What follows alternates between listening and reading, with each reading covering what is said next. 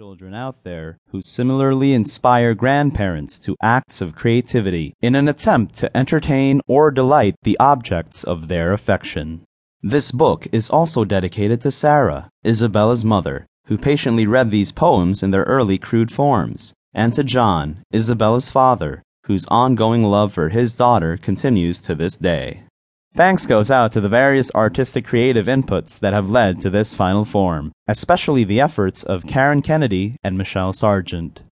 Finally, I wish to acknowledge the editing and enthusiastic support of my wife and Isabella's grandmother, Lynn, who has believed in this project from its inception.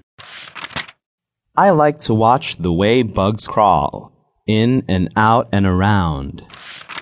They always seem to know the way but wander all over the ground. I like to look bugs over close to see if they have